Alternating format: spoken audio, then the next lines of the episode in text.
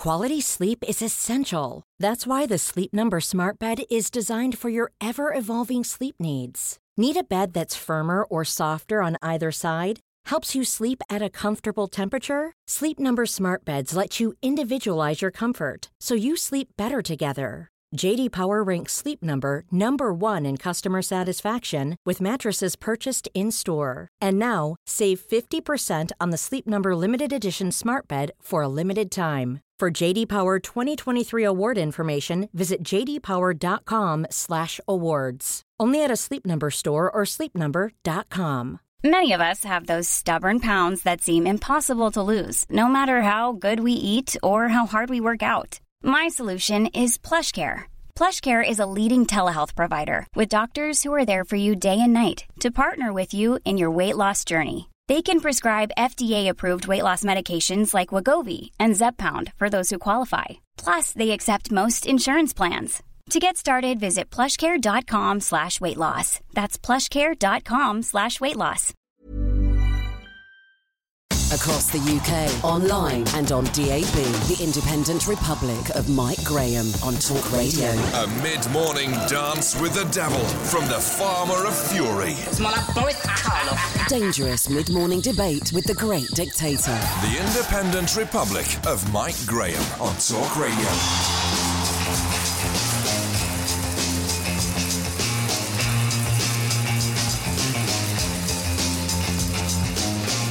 Good morning and welcome to the Independent Republic of Mike Graham right here on Talk Radio. We've reached the end of yet another tumultuous week, which started out with the Labour Party offering us all free broadband and ended up with them promising to borrow 400 billion quid a year and raise taxes by 83 billion pounds a year in what has been dubbed the most expensive manifesto in history. And it's also been described, by the way, as not credible by the Independent Institute for Fiscal Studies. This morning, I'll speak to Shadow Chancellor of the Exchequer, John McDonnell, for an explanation of just how Labour are planning to spend their way to a socialist revolution. Also this morning, Nigel Farage unveils the Brexit Party contract. He's not calling it a manifesto because he says those are not worth the paper they are written on. So we will finally discover what other policies the Brexit Party are actually proposing. And tonight, there's yet another BBC question time with Boris Johnson, Jo Swinson, Jeremy Corbyn, and Nicola Sturgeon. It's not actually being called a debate, it's just being called a question and answer session. Can we really take another three weeks of this? 0344 499 1000 is the number. Coming up later on, we'll be looking at one, the one year anniversary of the Gilets Jaunes movement in France. That's this weekend. Spiked Online columnist Fraser Myers will explain it all to us. Plus, we'll be asking you just how bad the roads are where you live. It took me nearly an hour last night to go three miles in the centre of London on a bus. So much for the green economy. 0344 499 1000. Plus, it's Friday, so we've got yet another sparkling edition of the Perrier Awards. You're listening to me, Mike Graham, right here on the fastest growing radio station in the world. It's Talk Radio. The Independent Republic of Mike Graham on Talk Radio. Now, John McDonnell uh, was at the launch yesterday of the world's most expensive manifesto in the history of politics. Now, Jeremy Corbyn was riding very high uh, on the crest of a wave, uh, but John McDonnell, of course, is the shadow chancellor, and he's the guy uh, that's supposed to be figuring out where all the money is going to come from, where they're going to generate it from, and how it is that they're going to spend it. Now, it turns out that the Institute for Fiscal Studies, which is an independent body, has said that they've looked at the numbers, they've crunched them, and they don't think it actually works. They don't think the Labour Party's budget is in any way credible and that their proposals will work. So I asked him what he would say to them. I have a lot of time for the IFS, and I've worked with them over the years. On this one, I think they've just got it wrong because I don't think they've looked at the, the manifesto in total. What we're saying, let's be absolutely clear, um, we do need to spend more, and it is big because the challenges are big, and because we've had 10 years of austerity, and we cannot, we cannot allow the housing crisis to go on. We cannot allow our schools to be literally schools begging for funds for basics. And we cannot allow our NHS to be in this crisis. We've got to fund it properly. And the way to do it, we're saying very, very clearly, we are increasing income tax. We're increasing income tax on the top 5% of the earners. We're saying 95% of people will not have their income tax rates increase or VAT or national insurance. But we are saying to corporations, you've had large tax cuts over the last 10 years. You haven't invested in the way you should. We're reversing some of those tax cuts. You'll still be competitive internationally, but we're reversing some of those. We're also saying to the City of London, we need you to pay a little bit. We need you to contribute a bit more now. And we're saying to, yes, some of the rich and corporations who we don't think are paying their taxes, uh, they're avoiding and evading sometimes their taxes. We're going to clamp down on tax evasion and tax avoidance. In that way, we will be able to fund the public services that we need. Now, the IFS has said, well, companies will simply put up prices or cut wages. No, they won't, because we're restructuring our economy. So, on those company boards, a third of their board will be workers. There'll be supervisory boards which consumers are represented on as well.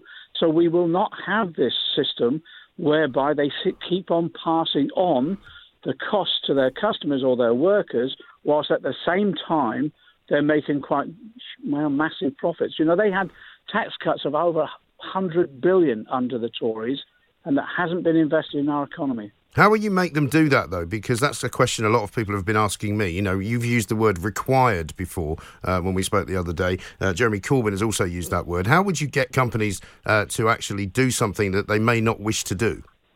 Because we're restructuring the boards, we're making sure workers and consumers are represented. That's yeah, but how though? But how do you restructure the board of a company which is not publicly owned? Oh well, simply you in, introduce legislation. It's as simple as that. It happens. It happens in Europe and elsewhere. You introduce legislation. You enable that to happen, and this is commonplace in other countries. In fact, it's interesting, isn't it? When we were assisting Germany after the Second World War to be reconstructed, we put in place a lot of the, on our advice, a lot of the legislation that enabled the democratization of their economy much more effectively. And that's what we want to do here. And on the public utilities that we're bringing back into public ownership and control, basically on rail, on water, on energy, on Royal Mail, what we're, what we're doing is, is we're making sure that they're properly managed no longer used for speculation, but on their boards will be expert management representatives of workers and representatives of communities and representatives of consumers and passengers. On that basis, you stabilize the future of those companies. They're no longer driven by short term profiteering and shareholder, only shareholder value. And you know, this reform, this debate isn't just happening here, happening in the United States of America at the moment, as well as across Europe. And what about this uh, transition fund, the windfall tax that you want to put on oil and gas companies? How wide ranging would that be? And when did you change your mind on that? Because you said previously that wasn't going to happen. Oh, what happened? I didn't. What happened? I was given a question by the Daily Telegraph early in the week about um, there'd been a leak from our manifesto and how was this going to operate. And I said I wouldn't tell him how it was going to operate. I said no, no, no because I wasn't going to give away our manifesto two days before. Well, unlike Boris Johnson. Well, I'll leave I'll leave others to comment on that. Um, but look, what we've said, uh, we'll work with the companies themselves and independent experts. All we're saying is this: is that the North sea, in North Sea oil, the UK-based companies have made quite a large amount of money over the years. But now we're moving from fossil fuel into alternative energy. So we want now to undertake an assessment of what that will cost. Um, one of the figures that's been put up is at least 11 billion to enable the workers who are now, well, will be displaced from their jobs to be retrained with the skills that we need to ensure that we have the alternative energy sources. And the jobs that will be created by what we call the green industrial revolution all, all of that about developing wind and wave and solar power, insulating people's homes, all of that will require a skilled workforce. Those skills are out there amongst those people who have been associated with the oil and gas industry who are now unfortunately losing their jobs because of that, that they will move on now to being part of that green industrial revolution. The opportunity is enormous. And we feel the oil companies who've made so much profit from North Sea oil actually then should assist us in that just transition. That's why we're saying they should make a contribution to protect those workers and those communities that up until now have been dependent on oil and gas industries help us now shift that into the green industrial revolution, the green industries that we need. Let's talk a little bit about Brexit. I presume you guys have now got a team working on negotiations that would take place as soon as uh, an election result happens. If you do win the election, you'll need to go and start uh, negotiating a new deal. What uh, what parts of Boris Johnson's new deal would you change, uh, and how would you make it a better deal for Britain? Well, remember we've had a team working on this for the last couple of years, and we were can you remember we were in six weeks of negotiations with Theresa May's cabinet? going through what we thought was a, a realistic deal. But we, at the same time, of course, we were talking to um, European partners as well about that. And we said basically, we do need a permanent customs union. We, it's the one way of making sure we protect our trade, but also overcoming this problem with regard to the Good Friday Agreement. We mustn't do anything that in any way endangers the Good Friday Agreement and the potential of long-term peace in Northern Ireland, Ireland overall. The current permanent customs union is exactly what we're saying, but we're saying that customs union relationship needs to be partially redesigned so we have much greater say about future trade deals in Europe.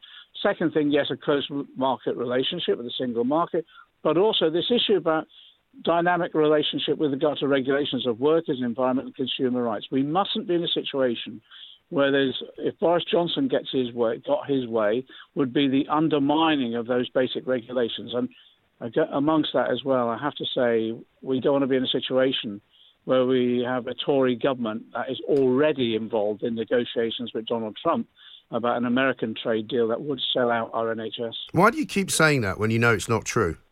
Because every every Labour every Labour politician mentions Donald Trump as if he's running against you. Well, the evidence is there. Go to the dispatches program.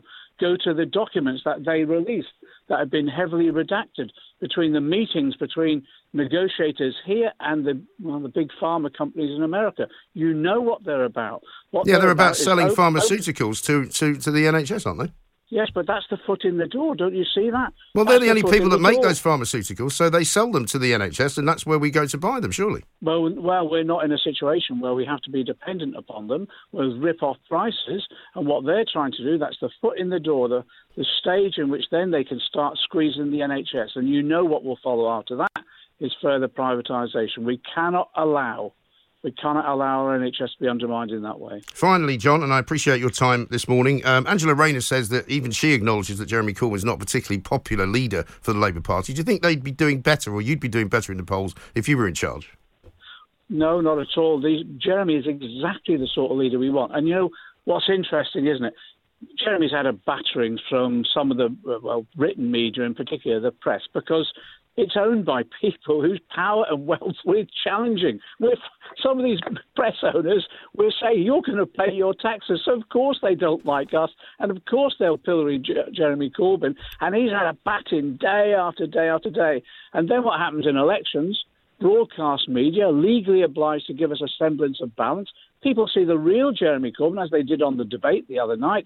And look at the figures on the don't knows in that debate vast majority of don't knows actually back Jeremy Corbyn. So people actually making up their minds see the real Jeremy Corbyn, the principled, strong leader that he is, but the sort of leader we need now, someone who can listen, bring people together, build consensus, unite the country again. That's exactly the leader we want. And I think as we go into this campaign, you'll see more and more people recognise that. There were a few people heckling him in Birmingham yesterday because the uh, the day that you chose to launch the manifesto, unfortunately, was the 45th anniversary of the Birmingham pub bombings. Uh, quite a, quite a few angry people calling him IRA scum, which I wouldn't support at all. Um, what was his reaction to that? Well, it's, it's, we didn't shy away from that date at all. We knew the date itself, and actually, Jeremy wanted to make a statement about that, which, which he did, um, which was about sadness and for all those who suffered and about the need for justice as well. And so on all of those on all of those issues, Jeremy's always promoted peace, always tried to bring people together to secure consensus and secure peace. And that's what I respect about the man. No matter how how much flack he gets, he always does what he believes to be the right thing. And the right thing for him is always reject violence and always seek peace. John McDonnell, thank you very much indeed. Thank you. John McDonnell, the Shadow Chancellor, talking to me a little bit earlier, just before this show began. Want to hear from you on this one, of course. Uh, he is standing for the Labour Party in Hayes and Harlington. Uh, amongst the other candidates are Chika Amadi from the Christian People's Alliance, Wayne Bridges from the Conservative Party, Christine West from the Green Party, Alex Cunliffe uh, from the Liberal Democrats, and Harry Boparai from the Brexit Party. Uh, we'll be hearing more uh, from John McDonnell a little bit later on, of course. But we want to hear from you too. Uh, lots of great tweets have already come in. You can tweet us at Talk Radio. You can text us at 87222. Start your message with the word talk. And we want to hear you on the phone as well, though, because your voices are the ones that count. This is being called the most expensive manifesto of all time in the history of manifestos. Uh, the Institute for Fiscal Studies says it's not workable, it's not credible. Many of you uh, out there so far on the Twitter sphere seem to think it's unworkable too. 0344 499 1000. I mean, basically, what John McDonnell is suggesting uh, is that they're going to take over lock, stock, and barrel several entire industries, but also private companies which are owned privately uh, or possibly through a share based system uh, are going to be told that they have to hand part of the control of that company and the board of directors to the workers. Uh, Mark says this excellent news. McDonald is going to take my boss's company off him that he's been building for 30 years and give me a share of it. These idiots are delusional. Uh, and here's one from Social who says, uh, uh, Are Labour going to abide by their own laws and have their board made up of all sorts of people from the voters up? Um, Tom says, Under Labour, the UK will become cloud cuckoo land. Uh, and finally, one here from Andy who says, I'm sick of hearing Labour lies. How can John McConnell say, John McDonnell say the NHS isn't funded properly? The NHS gets 138 billion pounds per year. The man lives in a fantasy land. God help us if he becomes chancellor. Well, what they've said is they want to spend 83 billion pounds a year um, on all sorts of different uh, things. They want to borrow uh, 400. Sorry, they want to raise 83 billion pounds a year in taxes. They want to borrow 400 billion pounds a year uh, to do all sorts of other things as well. We'll go through those uh, as we go through the show today. We want to hear from you. 0344 499 1000. We are your election station. This is Talk Radio.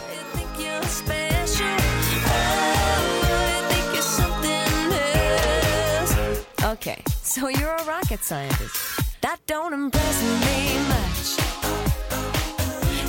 0344 is the number to get in touch with us, of course, because we are the place that gives you a voice. This is the uh, Independent Republican Mike Graham. This is Talk Radio. We are your election station. And of course, uh, basically, what we do here uh, is we listen to what you have to say, as well as this is what the politicians have to say, because we've still got another three weeks of campaigning. Plaid Cymru are launching their manifesto. The Brexit Party launching their manifesto later on. Uh, we'll be getting to all of that too. Let's go, first of all, though, to the calls. Julie uh, is in Bristol. Hello, Julie. Good morning. Mike. Morning. How are you?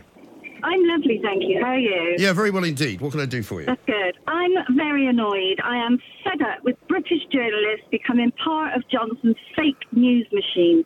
All you see is in the press lies, falsehoods, misrepresentations of Boris Johnson and his government, and they're just being used as their own propaganda machine. Well, I, mean, hope you're not including me in that because you know this is the most balanced Well, show on the radio. I- well, you've just announced uh, lots of quotes from Twitter running down Labour's manifesto. I just read. they're I just read some tweets out, Julie. Uh, people Yeah, send me tweets. I read them out. That's the point of it. There will, and you know as well as I do, there will be tweets that are supporting that manifesto. I haven't got any. Oh, Why don't you send me one? I'll read it out. okay. Well, apart from that, I'd like to just point out that the Institute of Fiscal Studies, that everybody seems to be relying on, actually receives massive donations from huge corporations, and it's actually headed by a former Tory cabinet member. It's headed So by a former civil servant, isn't it? Well, it's headed by a Tory cabinet member. No, it's headed Okay. by a former civil servant. And John McDonnell himself, when I asked him about the IFS, said he had a great deal of respect for them as an organisation. Yeah, So, yeah, so if he's if he's do- okay, if he's okay with them, do- Julie, why don't you like them? Well, I've looked into them. And what, I- what annoys me is about the complete bias in the press. I mean, did not do people not realise that it's owned by about eight billionaires? Some of them don't even live in the UK. Which which eight billionaires are we talking about here? We're talking about the Barclay brothers. We're talking about Lord Rothermere. That's three. We're, well, I'm not You going to said eight. Well, you said there was got more eight. things to say. Well, you said there was eight. If you're you're talking about facts, Julie, you should have a few facts to hand. If you're going to have, I have haven't got them to hand because I didn't expect to. If, if somebody wants to fact check me, they're quite within their rights. But you know as well, Well, as I just do. Just don't say things you can't back up. It's that simple. I can. If I if I was there somewhere to back it up, I would. I've researched it. I know. Well, there's not eight. I can tell you that. You're wrong. How many is there then? There's not eight. Uh, do you know how many there is? Yes, I do, because I worked in the Ah. press all my life, but I'm not giving you the answer because you're the one that made the allegation. Me, no, you're telling me the Barclay brothers. The Barclay head up- brothers are putting up the Telegraph for sale, actually, so it will be owned by somebody new soon. Well, that doesn't matter. They're still controlling what goes out in that paper. They live in an on a, an island. They don't live in the UK. They live on They've got Sark, no which is part of the Channel Islands. They've got they own their own island. They live They've on got no Sark. No, they live on Sark, which is, no, they which don't. the Channel they Islands. don't own. They own another island in the Channel Islands. Really? Well, the Channel Islands Yeah. are still part of Britain last time I checked. They they want to make it their own country. They want Do to make it their own country. Right. Are you Yeah. sure you haven't been reading some kind of bizarre conspiracy theory, Julie? Do you re- oh, well? Do you think this is bizarre? Thirty-four billion pounds is invested in offshore accounts that should be being paid to our country. Well, do you know that there are several Labour-owned uh, councils who uh, appeared in the Paradise Papers because they don't pay I, tax? I'm not saying whether that is from Labour or Tory, but what I'm saying is that the Labour Party will close loopholes that are allowing that money to be flooded out of the country Uh-huh. that could benefit us. Right. So, And what's your point, bias in the Julie? I mean, you seem to know an awful lot about what you're supposed to not know about. So, you obviously know about stuff. What about Boris's lies then? What about him, for example, saying that the delay to Brexit would cost £1 billion a month, which was a blatant lie that he even announced in Parliament. And for that, there's a ministerial code and they should remain truthful. And if they don't, they should resign. Well, I mean, the problem with, with the truth and politicians is they're not very good friends, are they? I mean, Jeremy Corbyn keeps saying that Donald Trump's going to buy the NHS. That's not true either.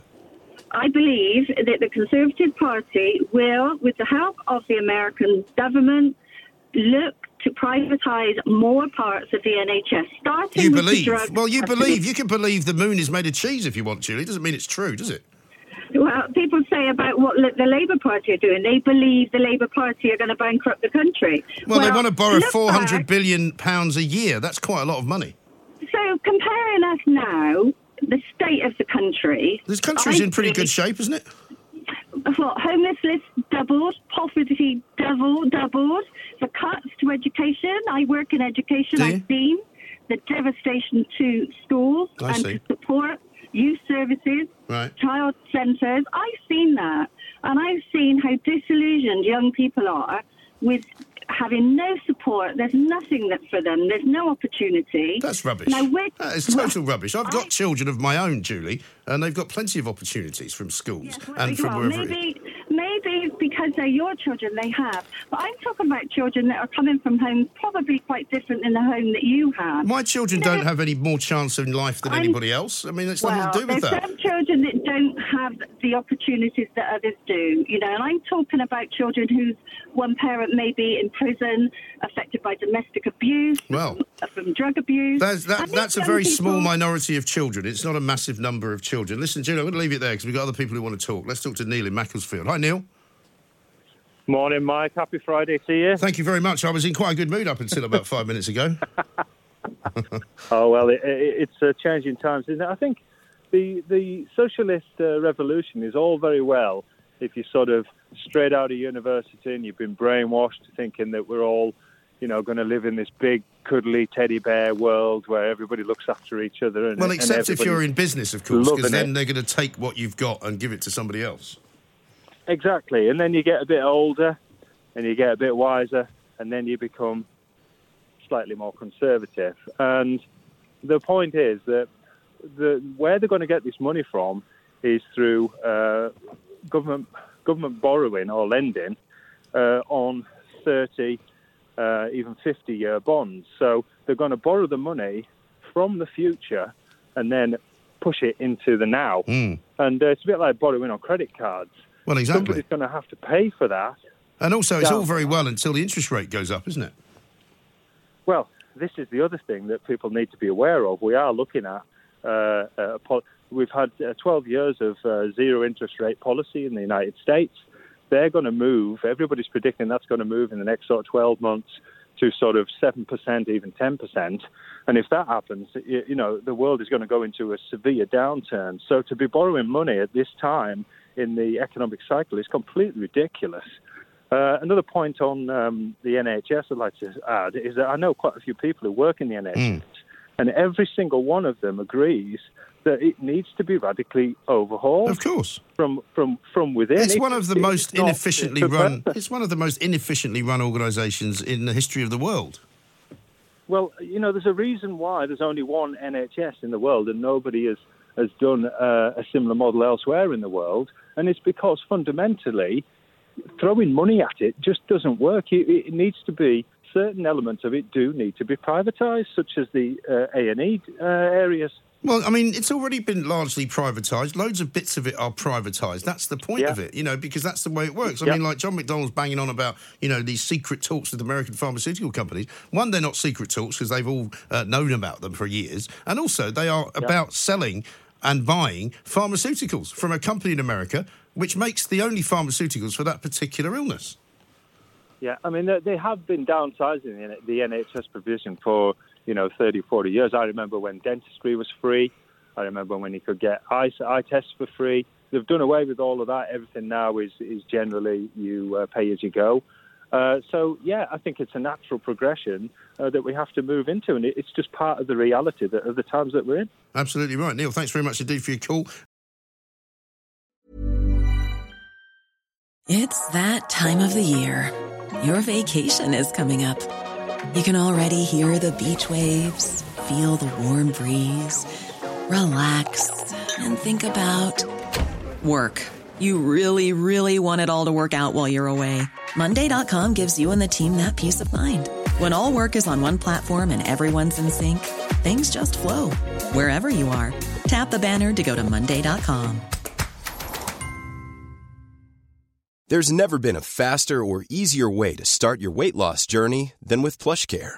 PlushCare accepts most insurance plans and gives you online access to board-certified physicians who can prescribe FDA-approved weight loss medications like Wegovy and Zepbound for those who qualify. Take charge of your health and speak with a board-certified physician about a weight loss plan that's right for you. Get started today at plushcare.com slash weight loss. That's plushcare.com slash weight loss. plushcare.com slash weight loss. Quality sleep is essential. That's why the Sleep Number Smart Bed is designed for your ever evolving sleep needs. Need a bed that's firmer or softer on either side? Helps you sleep at a comfortable temperature? Sleep Number Smart Beds let you individualize your comfort so you sleep better together. JD Power ranks Sleep Number number 1 in customer satisfaction with mattresses purchased in-store. And now, save 50% on the Sleep Number limited edition Smart Bed for a limited time. For JD Power 2023 award information, visit jdpower.com/awards. Only at a Sleep Number store or sleepnumber.com.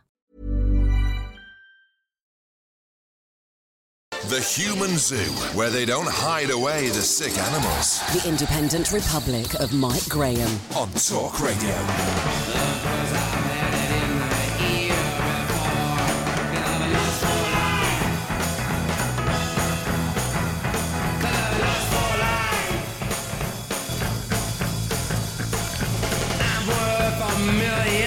Welcome back to the Independent Republic of Mike Graham. You know what to do. 0344 499 1000. Coming up in the next hour, uh, we're going to have a very interesting conversation about the Gilets Jaunes uh, because coming up this weekend, it is an absolute year to the day uh, uh, this weekend that they started their demonstrations over in France and they've been going on every single weekend ever since. So this will actually be the 53rd week uh, that they've actually been doing it. Uh, so we're going to be finding out precisely what it is all about, when it is likely to end, if it is likely to end, and, and what it is that's uh, going to change about the way that France is actually run. Fraser Myers is going to join us from Spiked Online. Right now, though, we're going to talk to Bruce Williamson because uh, guess what?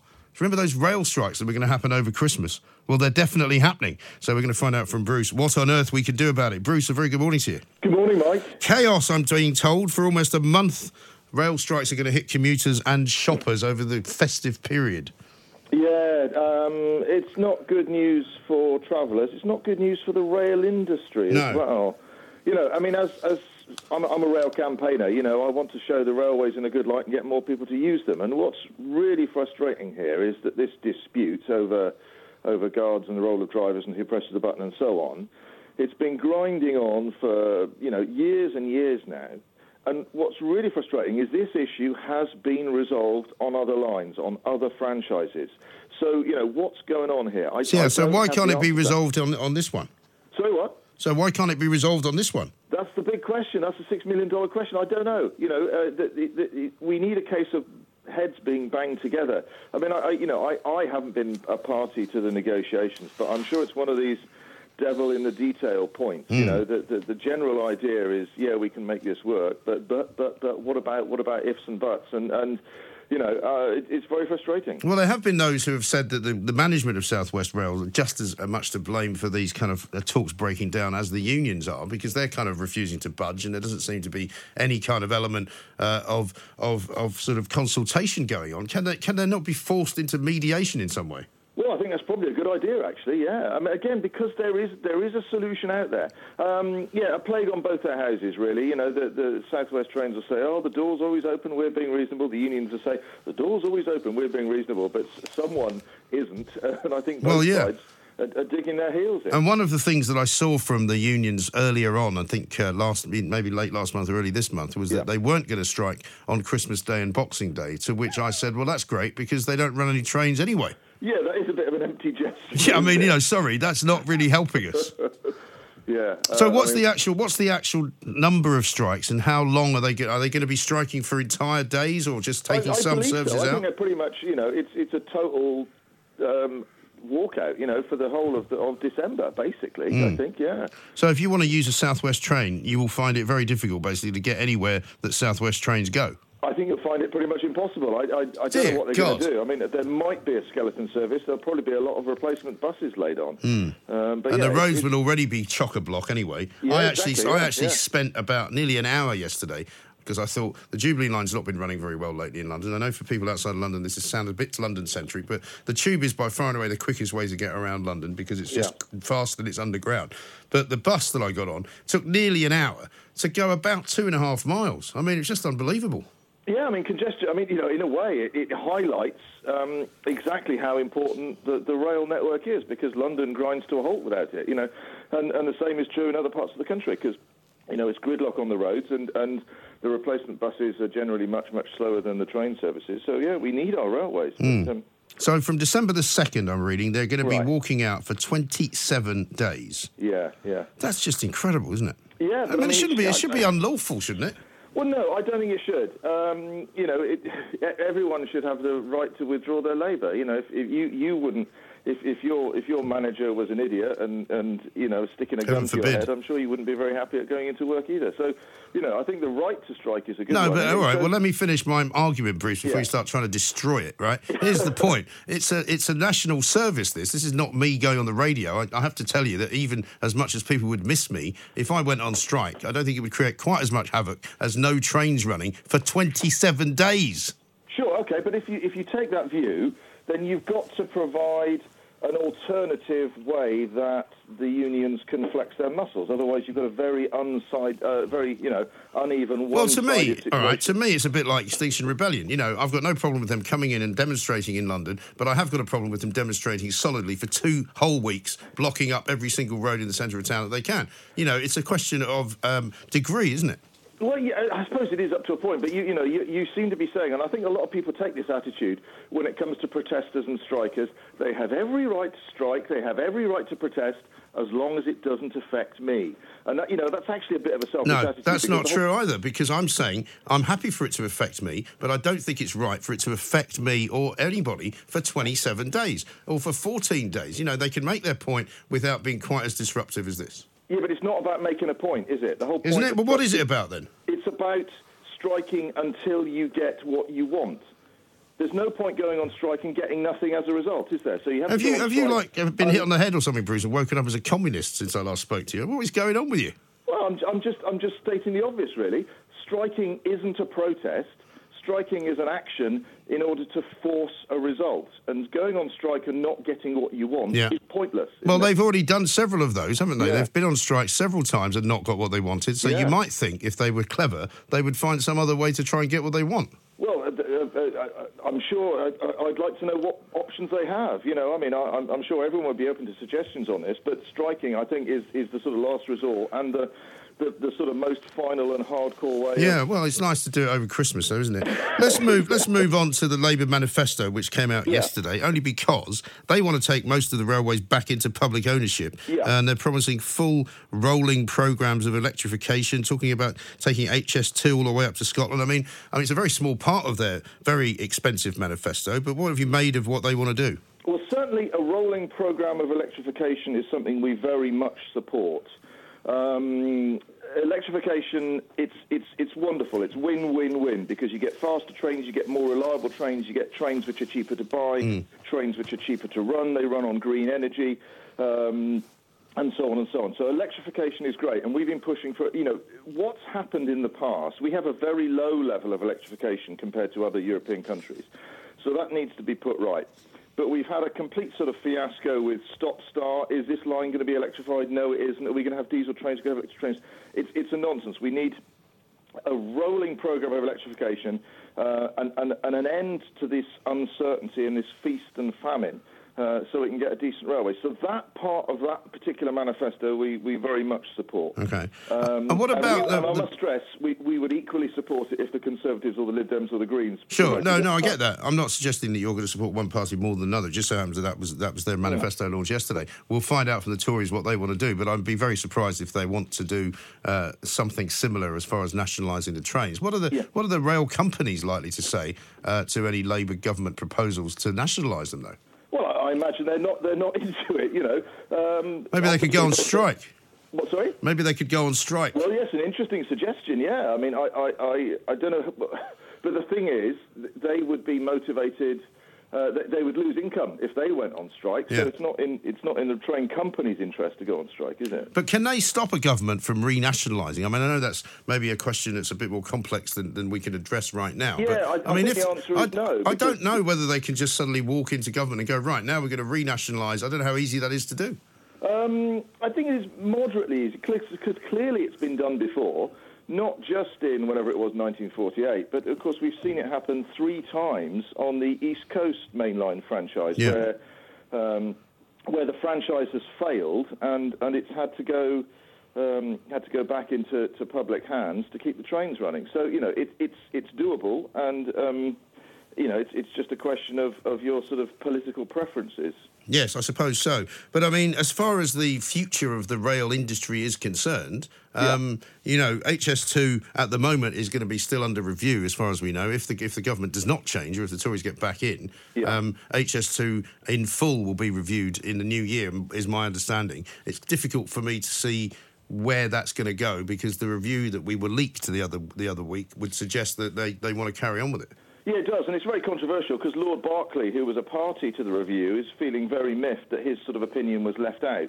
Um, generally speaking, you know, I think HS2 is, is a good thing in that we need the capacity, but the, the question for both Labour and the Tories is, you know, how far do you let the costs spiral before you pull the plug? And I don't think anyone should be giving HS2 a completely blank check. No, Um, because it's already now to, we're told going up to 88 billion, um, and it's probably going to head over 100 billion, which is what we predicted. I think the last time you and I spoke. So um, I think the excuse that oh well it will cost 8 billion to cancel it, so we might as well carry on, doesn't really wash with me. It doesn't really wash, you know, and I think, you know, I, I think basically we need to put a maximum figure on it and, and say, well, if you can't do it for that, then forget it. Um, Okay. And let's look at other ways of increasing capacity. I mean, this is the issue, though. You know, we, we're looking at a rail system in this country where passenger numbers continue to rise, and they've doubled over the last 15 or 20 years. So that there's no there's no do nothing option. Um, we have to find a way to increase the capacity on our railway. Yeah, quite. My daughter, uh, says Chloe, um, has trains booked from Plymouth and back for Christmas. She works and is at uni in Plymouth, so she can't be delayed, and she doesn't have a car. This is miserable for her. Yeah, I mean, what is she supposed to do? Well, I, I, like I say, I, you know, I feel very sorry for her, uh, and you know, uh, um, hopefully there will be an alternative laid on by, by the train companies. But yeah, it's it's, it's going to affect people, and, and you know, it's, it's unfortunate that both sides can't come to a, an agreement. Well, it's on ridiculous, isn't it? It's not just Yeah, unfortunate. Well, whereas hopefully uh, there'll, something will be done before the 2nd of December, because that's the date at which they are supposed to be walking out for 27 days on Southwest Rail. Bruce Williamson from the campaign group uh, Rail Futures. Absolutely ridiculous situation. How can they go on strike for an entire month? It's just man- madness, isn't it? Bonkers. Uh, this is Talk Radio. Dangerous mid morning debate with the great dictator. The Independent Republic of Mike Graham on Talk Radio me.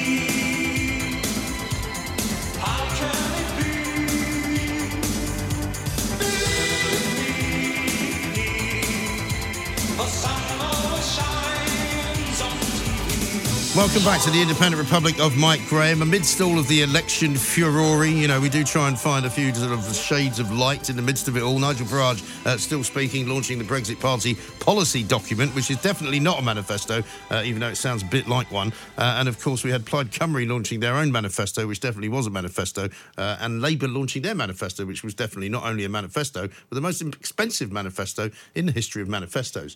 I think I've said manifesto enough. By the way, in case you didn't realise it, apparently the Victoria's Secret fashion show um, is a bit sexist, so they're not doing it anymore. Let's talk to Mike Ward. Hello, Mr. Ward. Just, is it Manifest I? Manifest High. Now it could be. Could be, couldn't it? It could be. I'm sort of a bit sick of the manifestos. I must admit. Sick of the whole thing. Just get on with it. well, I mean, can we not just do the election tomorrow or something? It'd be a lot easier. a fortnight. You have a week to get your manifesto out, a week to campaign, and then Yeah. let's I mean, it. you know, we could watch for two hours tonight. Yeah. You know, a bonus question time. Please not. With four, uh, count them, leaders of the parties, of the main parties of the country. Mm. I'm not sure I've got the strength for it. No, I, I just feel as if we're we're stuck in a, in a well, you know, Groundhog Day rut. Yes. Well, it'll all be over soon. Luckily, we've got some other television to sort of uh, distract us. The Crown, mind you, if you were the writers of The Crown, would you not be sitting there going, "This is not fair. They're doing better than we are."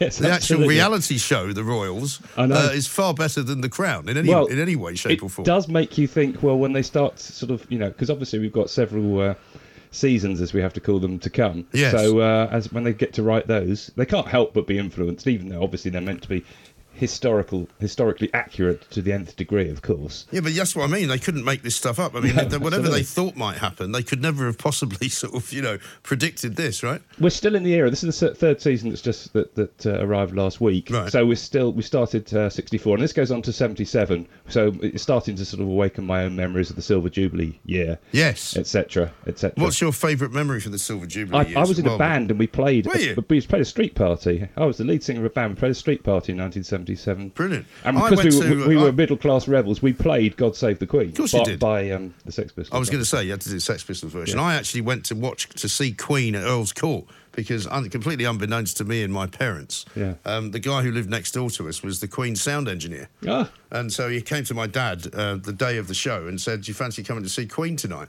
And I, I- came home. My dad was. I came home from. Well, I guess I was at college or something. My dad was like, "Do you fancy going to see Queen?" Is that 77? 77. Oh, I think I was that one- I think Man- at that one as well. magnificent concert. Yeah. It really was Brilliant. They were amazing, And we weren't about four rows from the front. Oh, wow. You know, it was amazing.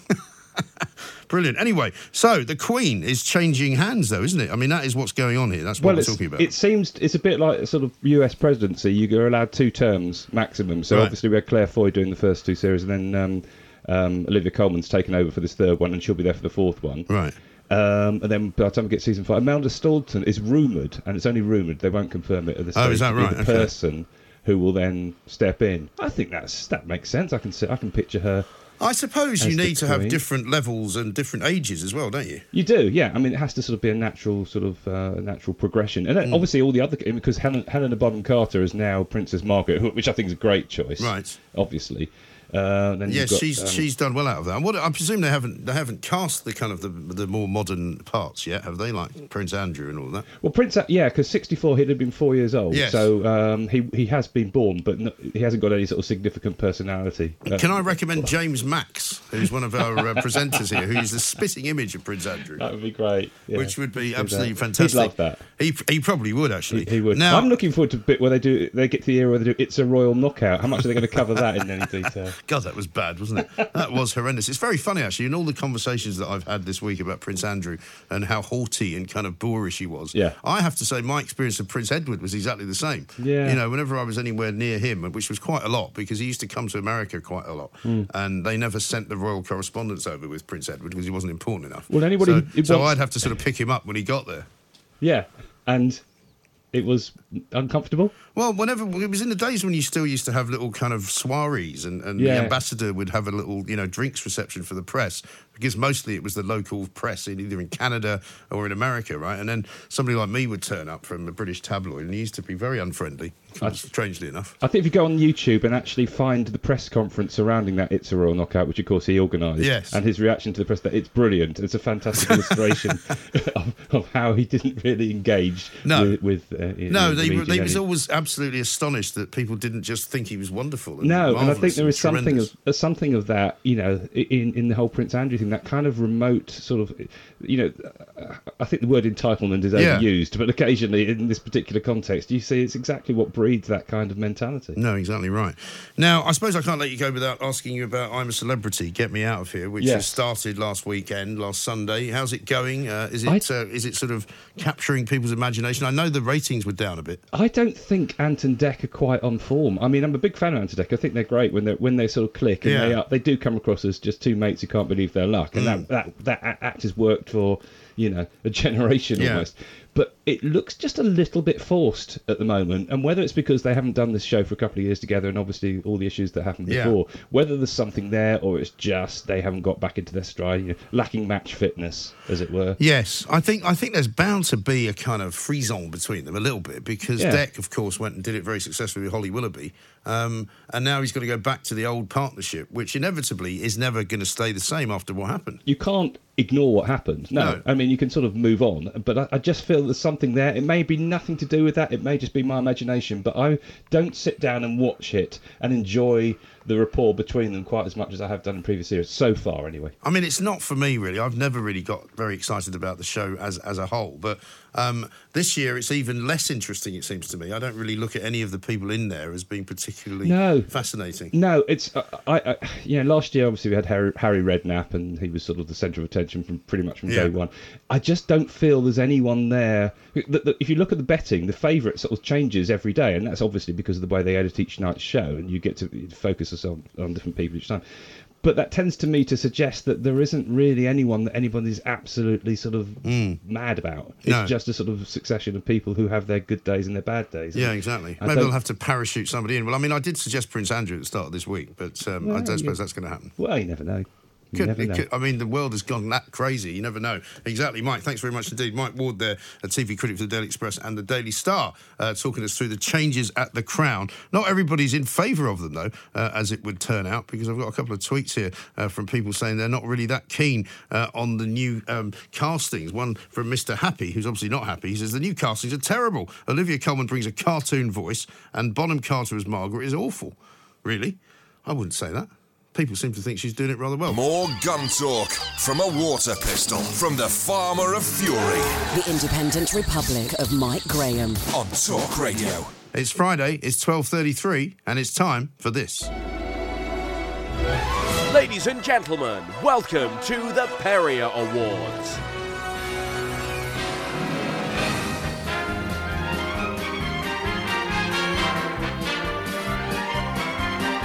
Now, you might detect a slightly different uh, signature tune this week because uh, we've got a slightly different uh, situation uh, going on, uh, which is about to be explained to you now. Very good afternoon to you, Marta. Hola. Hola, how's it going? So it's going all right. What are you doing in here? Something happened. What happened? Tell us. So you know Cornelius, part-time producer, yes. comes in every now and again. Some, sometimes he comes in on a Friday. Sometimes he comes in on a Friday. Yeah. Well, he was here earlier today. Oh, right. I've got to say he was here until about 25 minutes ago. Okay. Um, Has he got to go back somewhere? he's uh, he's joined the Gilets Jaunes. so he's currently on a Eurostar train to Paris. Is he? Okay. So he's going to help Um, them celebrate their annual um, anniversary. He says that. I just think he's going uh, for a long weekend because you know he he's uh, he's well, had he a very wasn't stressful here. week. Well, he wasn't here most of the week, No, of course not. and he didn't make it back when he was supposed to. He missed the flight. Yeah. On his way back from Berlin, Yes. I believe. That's it. So, should Um, we just give him the Perry Awards and close them down now? Just give him all of them. I don't think he deserves them. No, you're absolutely right. No, Okay. you've got to be here to deserve them. I, I think reckon. that's true. I think that's true. Very poor form from him. Oh well. Anyway, people like you doing them anyway. So I mean, he's he's digging his own grave here, isn't he? As far as presenting the Perrier Awards, I couldn't go. possibly comment on that. We Mike. shall see.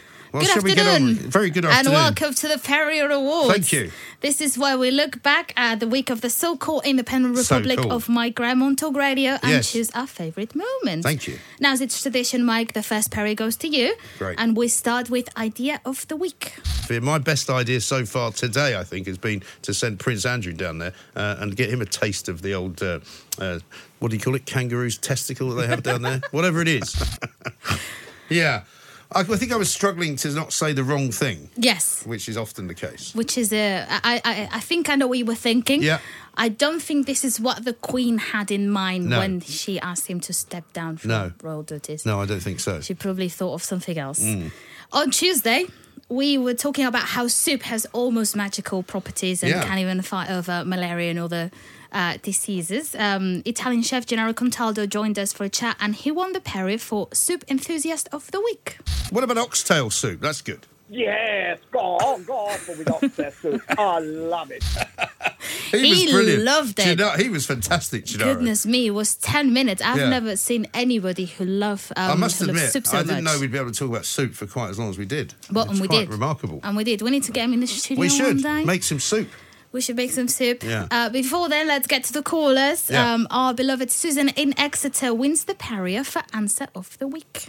Do you get home at 10 or half past 10 at night, Mike? Well, do I you make really? it the day before. I don't stay out that late anyway. I mean, what sort of a man do you think I am? Well, no, I, well, no, well, that's, that's a leading question. It's the pause there. It's the pause, isn't it? Yeah. She me. suddenly realised what I'd said. I think. Yes. Mm. Um, she didn't really, really answer the question, which I think it's good for all of us. Probably yes. Probably think. wise. Andrew in Halifax um, gets also some special recognition for following your advice. Let's talk to Andrew, who's in Halifax. Hello, Andrew. Oh, good morning, Mike. Good morning. How you doing? Not so bad. I took your advice. I came back from India. Well done. I don't remember giving him that advice. Me neither. I, d- I don't remember him calling from India, why he was there, No. why he was coming back, but he's back and it's thanks to you. Well, thank you very much indeed. It's good to follow my advice. I think so. Sometimes. Sometimes. In this case, um, it was good. Speaking of advice and uh, all this uh, shenanigans, um, dating expert Nadia Essex Ah, yes. came on the show earlier this week to explain why she would not really consider dating someone who doesn't use proper grammar, Mm. make spelling mistakes, and all that stuff. Caller Paul in Islington wasn't happy about that and ran, rang in to criticise her. He also provided the not idiom of the week. Uh, She finished her sentence with, I mean, like. Now, if you're going to come on, if you're going to be the grammatical police, that's fine. But you can't have an error. Well, you could say can't that's a. But, yeah, but hang on. Could you not say that's an idiom, though? But, uh, There not, you go. Not in, the con- not in the context of what she was, how she was putting it. No. No. I'll take that as a yes. I, think. it was a yes. Yeah. He wasn't think- expecting that. No, absolutely not. I like it when that happens. I like it when that happens as well. Um, what I also like is giving you Perry's Mike, and this Thank is you. another one. Yesterday was a big day for some people, It was. and for balance, we'll say it was not a big day for some other people. Yes. You know, uh, we Yes, we're crossed. very li- balanced on this show. We've got we've the most balanced show on this uh, fastest growing radio Yeah. station In the world. in the world Yeah. and the universe. I've heard. anyway, yesterday we crossed live to Birmingham to listen to the Labour Party's manifesto launch, and as Jeremy Corbyn came on stage, you won yourself the Peripheral Commentary of the Week. Thank you. Well, obviously, Yeah, right now, listen, I'm going to ask you to pause for a moment because Jeremy Corbyn has just arrived on the stage in Birmingham to launch the election manifesto for the Labour Party. He's outstretching his arms, he's putting two thumbs up, he's smiling, he's looking happy. And uh, what's he going to say? Let's have a listen. Wait for it. He's going to enjoy the applause for a bit longer by the looks of things. Wearing a red tie, a white shirt, a dark suit, and a big red badge, which presumably says Merry Christmas. No, no, it says um, Vote Labour, obviously. Well, you know, I mean, you have to paint the picture, don't you, for people who are obviously just listening to the radio rather than watching the television. No, listen, I think sometimes, you know, the, the, the objective of the Perry Awards gets seen as, you know, ironic awards in Yeah. the sense that I'm, I'm Are they? saying that you're rubbish commentary, but Are I you- think this was genuinely No. very good. See, I never thought that. I always thought getting Perry Awards was a good thing. Are you telling me that it's not a good thing? I couldn't possibly comment. Goodness me. I don't, I don't. I don't, I have no recollection of saying anything uh, about this. Okay, So I'm going to swiftly move on. Oh, Go on. oh, steady. Talk Radio contributor, former Daily Star editor, and friend of the show, Dawn, uh, of the show. Sure. Geordie Shaw. Yes. Yeah, no, she's definitely not on that. Did I just do a Cornelius here? You did. Okay. Well done. Great. Stumbling over your own words. Good. uh, friend of the show, Dawn Neesom, joined us earlier this week to give Said us her thoughts. Uh, what? Did I say it's Shaw? Yes. Show. Friend of the show. I'll Friend do of it the you. show, There Dawn go. Neesom. That's it. Didn't even realise. Anyway, Dawn, uh, she joined us earlier this week to give us her thoughts on Prince Andrew. And when she described the interview with Emily Maitlis, she won a Perry for the metaphor of the week. I mean, I mean, it been. was, it, was, been it was beyond a car crash. It was like a, it was a motorway pile up, causing a tsunami that is Yeah. just going to go on and on forever now. I thought that was great. That's not bad, is it? It's definitely more than a car crash. Oh, definitely. Yeah. Definitely. Now, on this show, Mm. You know that we aim for perfection We do aim for it. all the time. Always. But you know, it's not always possible to achieve it because we all make mistakes. We're only human, Indeed. after all. Most of us. And um, I'm going to let you into some gossip from behind the glass. Okay. When this happens, we all give each other what we call an incompetence report. Okay. Just to make sure that mistakes don't happen again. Yes, that's important. And this week, as a treat for the listeners, we're going to give uh, incompetence reports to members of uh, the station live on Yes. air. Okay, good. And the first one uh, Yeah. is for you, Mike. Me? Congratulations. this is hard to believe. Uh, there are some things, Mike, that you repeat a few times a, a day, Okay. Every day of the week, such as your name, Right. the name of the show, Yes. the station we're on. You are supposed to do that, you know. You- I know, I know, I know. However, you clearly still haven't learned a telephone number. Okay. And the seedy revelations surrounding him. 0344 one, uh, 499 1000. Uh, Well, least it's better no, than no, no, giving no, out no, the, no, no, the Talk hang on. Sport number. Hang on, hang on. And also promoter of big acts up there. Uh, he's just been working with Liam Gallagher uh, most recently. 0344 499. You're listening to me, Mike. I forgot the thousand. you forgot the thousand. Listen. I never say this was uh, from the same show. This is all from yesterday. Was it all from the same Yeah. show? Well, I must have been distracted. What can I say? I think is uh, unacceptable. Yes, it is unacceptable. You're quite right. I'm very sorry, and I'll try not to do it That's again. That's okay. That's okay. I'll practice at home. That would be great. Yeah. If not, we'll just give you a printout. So it's not yeah, that many it numbers is actually now. in front of me. So I mean, I don't have to read it off the screen even. I think you've got no excuse, Mike. I haven't. Um, let's I go. accept uh, your incompetence award. Reward. Award. Award. Yes. No, it's an incompetence report. Oh, sorry. it's a report. I thought it was another award. Uh, let's go to the other side of the glass, shall Yes. we? Um, studio manager Mark Gale gets an incompetence report Does for he? this. Uh, we'll get into that a little bit later on. Uh, let's get some news headlines first. Though. Here's Rachel Jewell. Thanks, Mike. Coming up, Tories in fake news Twitter. He forgot to put the mic up Oh for dear. Rachel Jewell. Yeah, that's a bit harsh. I mean, that happens, doesn't it? Oh, it is happen. Listen, it's a technical mistake. Yeah. And and you know they happen all the time. The, it's no big deal. Newsreader Toby Gillis gets another incompetence report for Yeah. pressing a button when he shouldn't have. After defending his friendship with convicted sex offender Jeffrey Epstein in a TV This interview. manifesto is. and it would and it could be a long time before He doesn't even acknowledge it. He just moves on. Just moves on. Well, that's a good thing to do sometimes. I think. I think. Listen. I think. Well done, Toby. Well done, Toby. Could have been worse. Mm. And unfortunately, no one in uh, on the station is safe from getting an incompetence report. The next one There's is a lot of these today. Yeah, yeah, I was. I just thought I made a thing out of Goodness it. Uh, the next one is uh, for afternoon producer, I mean presenter, Yes. Kevin O'Sullivan. Ah, yes. Talk Radio. With the news at one, here's David Gillis. Good afternoon.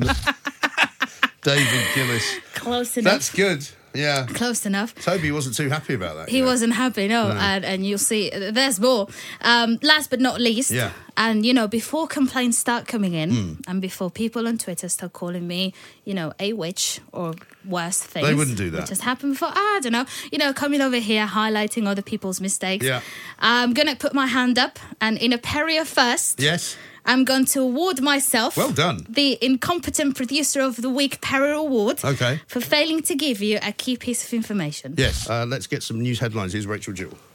Talk Radio. Half hour headlines. Toby Gillis this morning, Mike, I'm afraid. Well, at least they didn't call him David. No, of course not. I mean, I made a genuine mistake. you made a genuine mistake because I didn't tell you that Toby Gillis was in the building. So Right. hey, I'm not perfect. That's very good of you. But Because you uh, could have passed that one over to me. I could have, but I would never do that. Um, anyway, that's it. I'm that's it. disappointed I didn't win that one. You know, because I want as many of these as I can get, of course. Well, I'll tell you what. I'm going to give you an honorary Perry Award for Thank the you. greediest presenter Thank you very of, of the week for wanting all the Perrys for yourself. That's me. Thank you very much, Martha. Well played. Thank you very uh, much, I dare and, say, um, uh, if Cornelius can be bothered to come to work next week, maybe he'll be back next week to do them for us. Perhaps, but uh, for now, Yeah. that's it for the Perry Awards. The Perrier Awards on Talk Radio. Across the UK, online and on DAB, the Independent Republic of Mike Graham on Talk Radio. If you enjoyed that, be sure to catch the whole show 10 to 1 Monday to Friday on Talk Radio via DAB, online, or via the Talk Radio app. If you have an opinion on the stories we cover, we'd love to hear from you. Call us 0344 499 1000 or tweet at Talk Radio during the show to have your say. The Independent Republic of Mike Graham on Talk Radio.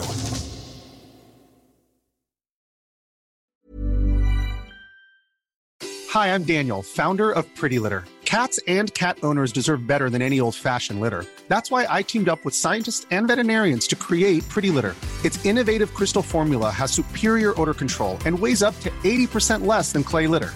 Pretty Litter even monitors health by changing colors to help detect early signs of potential illness. It's the world's smartest kitty litter. Go to prettylitter.com and use code ACAST for 20% off your first order and a free cat toy. Terms and conditions apply. See site for details. Even when we're on a budget, we still deserve nice things.